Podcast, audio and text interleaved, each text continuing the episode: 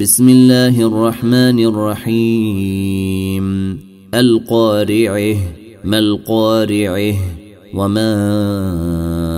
أدريك ما القارعه يوم يكون الناس كالفراش المبثوث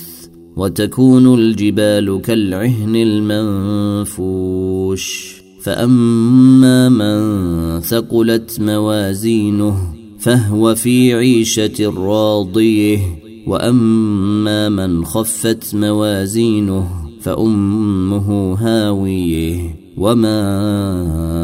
ادريك ما هي نار حاميه